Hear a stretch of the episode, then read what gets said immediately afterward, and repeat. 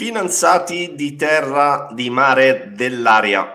Oggi sabato cinque marzo siamo qui per fare la nostra bella rassegna stampa col Grisa. Venti di guerra, ma la finanza non si ferma e soprattutto non si ferma il Grisa. Ciao Grisa. Ciao, come stai? Beh, veramente molto bene, grazie per chiedermelo. Tu come stai? Bene, bene, non mi lamento. Dai, facci volare perché qua... Sì, oggi sono tutte notizie ovviamente in qualche modo correlate alla macro notizia della guerra in Ru- tra Russia e Ucraina. E um, a proposito di volare, possiamo partire con questa...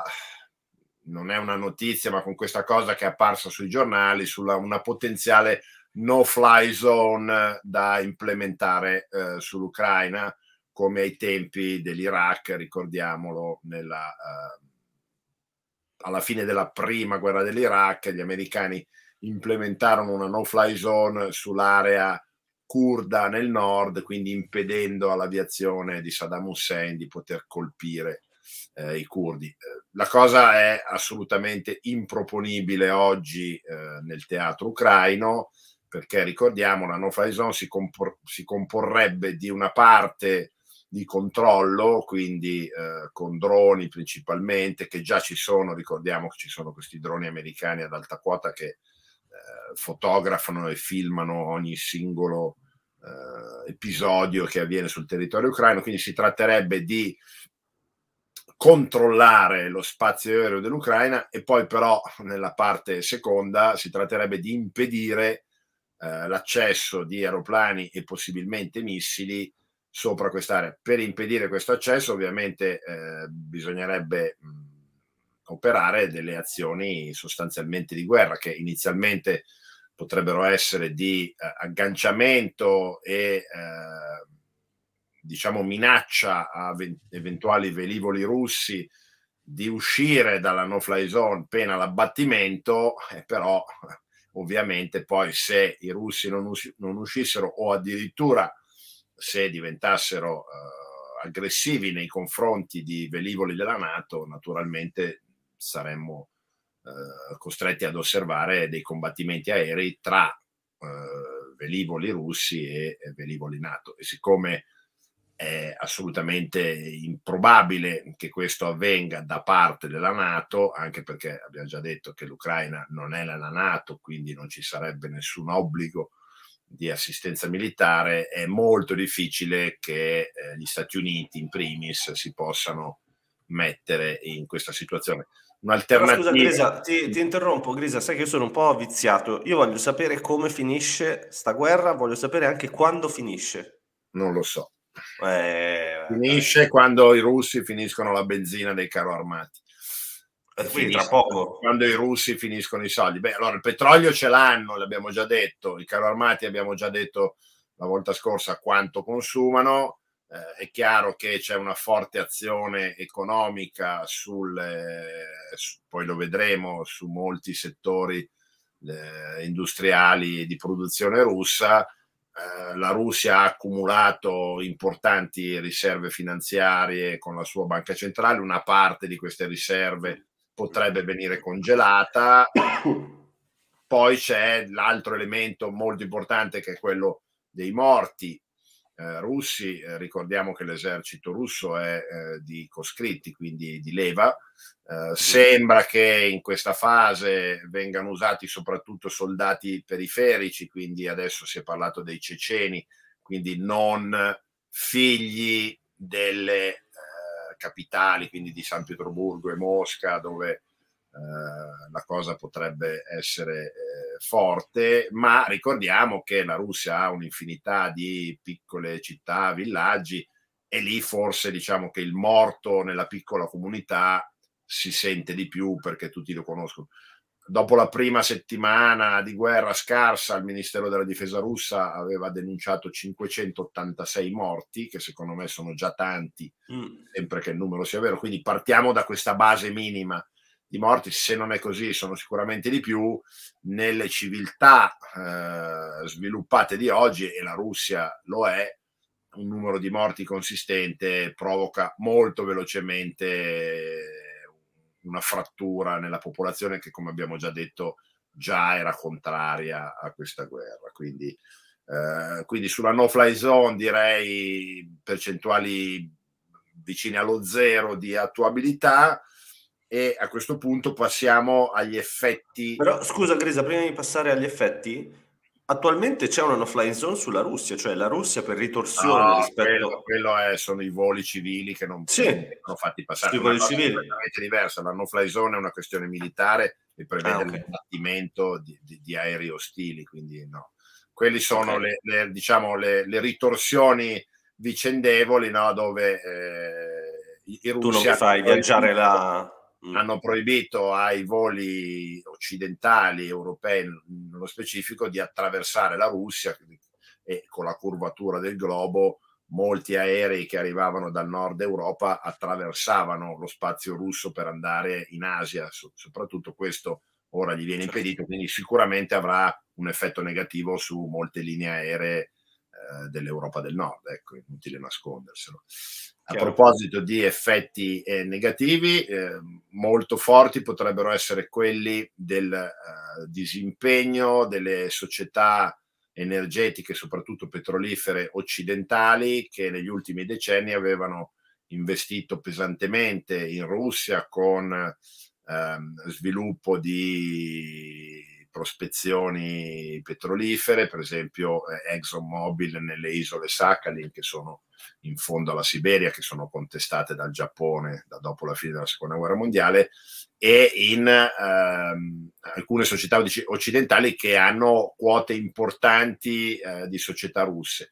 La più colpita è British Petroleum, che ha annunciato per prima il disimpegno eh, di tutte le attività sia finanziarie sia economiche della Russia, che secondo calcoli attuali potrebbe costare venticinque miliardi di dollari alla sola British Petroleum.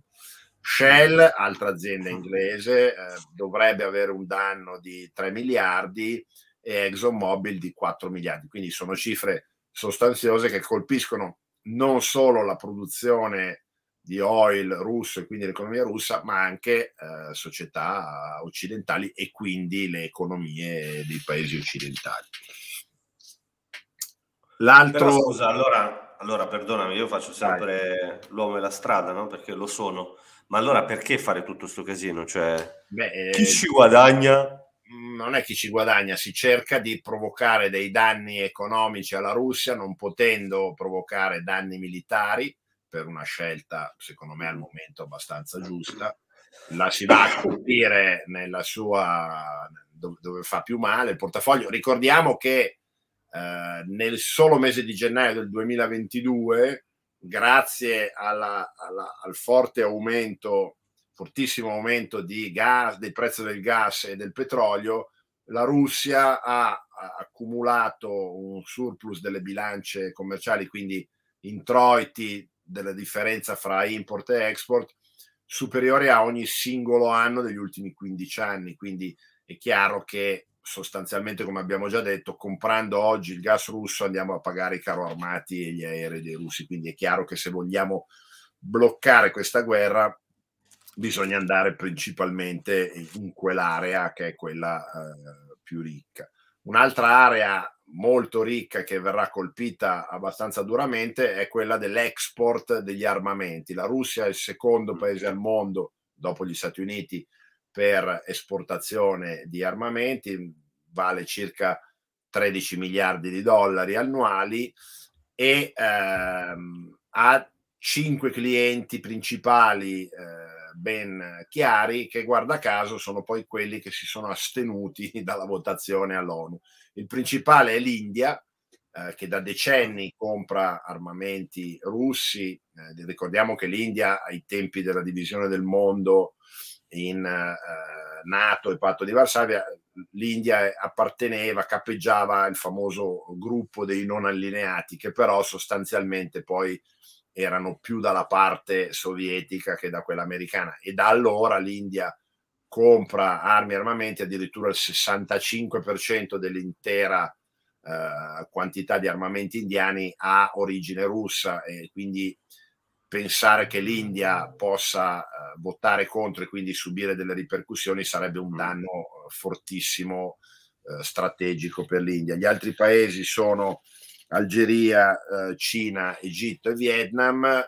Uh, le sanzioni che uh, verranno imposte uh, andrebbero a colpire, quindi si vieteranno le esportazioni verso la Russia di tutti i materiali e eh, la tecnologia che potrebbe o potrà eh, contribuire a, a sviluppare la produzione di aerei militari, di carro armati, di blindati, eh, di missili, di sistemi di guerra elettronica e di droni, quindi sostanzialmente Uh, tutto quello che oggi fa la, la guerra terrestre. Vedremo uh, se come uh, questa cosa avverrà. Ricordiamo che anche la Turchia, per esempio, pur essendo paese NATO, il secondo esercito più numeroso della NATO, aveva creato forti dissapori con l'amministrazione americana comprando dei sistemi antimissile uh, dalla Russia di recente, pur avendo aeroplani uh,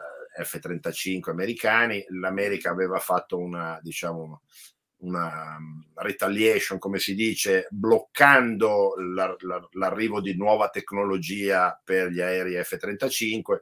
Nello stesso tempo eh, la Turchia ha venduto sessanta droni turchi all'Ucraina, con i quali l'Ucraina sembra che stia eh, portando danni importanti alle truppe corazzate russe, e l'Ucraina vende i motori degli aerei del caccia eh, che la Turchia sta sviluppando eh, con le proprie tecnologie. Quindi, come vedi, ci sono degli incroci e degli intrecci. È tutto eh, magna magna. Sì, che vanno molto al di là di, delle, delle reali alleanze e di quello che può apparire alla, alla gente comune, diciamo quelli che non seguono nello specifico la, la strategia e la geopolitica. Ecco, quindi mm. eh, l'ultimo elemento economico di forti ripercussioni eh, che andiamo ad analizzare è quello della food security. Il, il grano, eh, ricordiamo che Ucraina e Russia sono tra i principali esportatori. È molto importante ricordare che non è tanto la capacità di produzione quanto la capacità di esportazione che ti rende importante nell'economia delle materie prime. Eh, Russia e Ucraina insieme pesano per il trenta per cento dell'export di grano globale. Io infatti ho consigliato come operazione eh, spot lo short sull'Egitto, che però ovviamente è molto difficile da fare, perché l'Egitto è il più grande importatore di grano al mondo e quindi con i prezzi del grano che sono saliti del cinquanta per cento nell'ultimo periodo, eh, l'Egitto, che ha una popolazione di novantacinque milioni di abitanti, avrà sicuramente delle ripercussioni molto molto negative sulla propria economia e magari anche eh, sul proprio equilibrio sociale, come già successe nel duemilaundici ai tempi delle eh, insurrezioni in Medio Oriente. E eh, alcune società, le più grosse società americane, che sono Archer Daniels Midland e, e Bunge, hanno eh, bloccato le proprie attività che avevano in Ucraina nel campo del grano, perché c'è stato un attacco a un cargo, a una nave che trasportava grano nel Mar Nero, che è lo sbocco, diciamo, eh, del grano soprattutto ucraino, e quindi tutte le operazioni sono state interrotte. E questa cosa è, diciamo, questo aspetto della, mh, mh, legato all'inflazione da cibo. Ricordiamo che nel solo mese di gennaio la media mondiale di inflazione alimentare è stata di quasi l'otto per cento. Stiamo parlando di una media e stiamo parlando di numeri dichiarati che abbiamo detto tanto mondiale, mm. mondiale che probabilmente sono sottostimati, e poi c'è una media tra chi ha e chi non ha. Quindi è sicuramente una questione molto pericolosa che avrà per forza di cose ripercussioni, soprattutto, come abbiamo detto tante volte, nei paesi poveri, dove la popolazione eh, impiega una percentuale molto più alta del proprio reddito nell'acquisto di cibo, no? Chi ha un reddito di un milione all'anno spende una percentuale irrisoria del proprio reddito mm. nel food. Chi ha un reddito di duemila dollari all'anno spende probabilmente il novanta per cento del proprio reddito. Quindi se su quel reddito, se su quel costo andiamo ad apportare degli aumenti del cinquanta per cento, capisci bene che i denari non bastano più a una fetta molto importante della popolazione mondiale per nutrirsi. È, un, è una, diciamo una, una questione matematica abbastanza semplice, e quindi questo poi porta a sconvolgimenti sociali, insurrezione, rivolte e, e problemi gravi. Direi sempre meglio. Comunque, a proposito di questo schema, ehm, volevo portare la tua attenzione e anche dei nostri amici finanziati quello che è il contributo di Ray Dalio su questa visione ciclica eh, dell'economia, soprattutto per ciò che riguarda le macro. E, mh, magari ne faremo un podcast dedicato. Comunque la, la sua visione è molto simile a quella che tu hai appena espresso, nel senso che comunque questi sono cicli che si ripetono, e il fatto che noi siamo davanti alla crisi sostanzialmente dell'impero americano a vantaggio dell'impero cinese che sta nascendo. Questo lo stai lui... dicendo tu, io non sono d'accordo. Comunque questo sta dicendo Ray Dalio, ecco, lo ripeti tu. Io ho delle visioni abbastanza diverse della crisi dell'impero americano. È vero che sta... Dai, allora... Beh, faremo una puntata, dai. Dai, faremo una bella puntata, perché comunque lui ha lasciato questo... Vabbè, c'è il suo libro, comunque ha scritto questo articolo che ho letto, e faremo una bella puntata. Io ho letto che da, da alcuni detrattori che Ray Dalio ha degli importantissimi interessi economici con la Cina. Ho capito, ho capito. Quindi è stato accusato da alcuni proprio per questi suoi interessi di creare una realtà che magari non corrisponde. Comunque è sicuramente un tema fondamentale, ne parleremo ancora. Dai, va bene, va bene. Allora, finanziati, direi che anche oggi abbiamo preso delle belle indicazioni. Ci sentiamo nei prossimi giorni. Ciao, grazie. Grazie a te. Ciao, ciao a tutti. Ciao, ciao. Ciao.